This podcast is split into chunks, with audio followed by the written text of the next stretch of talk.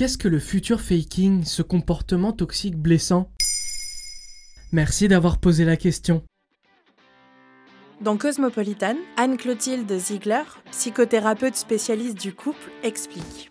Un couple se fonde en partie sur un récit, le récit souvent un peu romantisé des premiers instants, le premier regard, le premier baiser, la première fois qu'on fait l'amour, et puis par les rêveries communes et les projets. Aussi, c'est très agréable d'entendre son partenaire donner une vision détaillée du futur, les restaurants mignons où il ou elle vous emmènera, les voyages, rencontrer les parents, parler d'enfants, mais prudence. Prudence Mais c'est le rêve, non?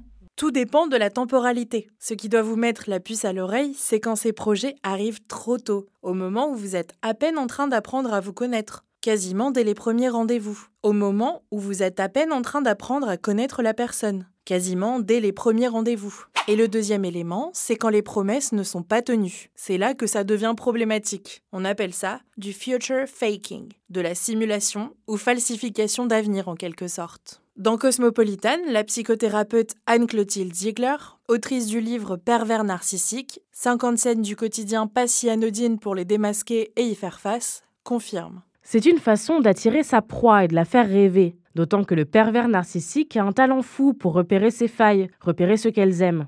Il se nourrit de différents indices qu'il peut capter chez la proie pour lui promettre exactement ce qu'elle veut. Les projets reculent comme l'horizon et se font attendre pour continuer d'entretenir la rêverie en l'entrecoupant de moments effroyables de harcèlement ou de dénigrement. C'est comme un piège donc. Exactement. C'est une façon d'attirer votre attention, de vous faire tomber amoureux ou amoureuse et de vous faire vous investir corps et âme dans la relation. C'est souvent couplé d'autres techniques flirtant avec la manipulation, explique Anne-Clotilde Ziegler. Dans la relation d'emprise, dans un premier temps, on distingue le love bombing. Le pervers vous ensevelit de compliments dithyrambiques et c'est vrai qu'il faut être une sacrée héroïne ou un sacré héros pour se défendre de ça. Quelqu'un qui vous trouve merveilleux ou merveilleuse, c'est quand même très agréable. Un indice pour faire la différence entre du love bombing et des compliments sincères, c'est par exemple si la personne complimente un aspect de votre personnalité qu'il ou elle ne connaît pas encore et semble fantasmer ou extrapoler.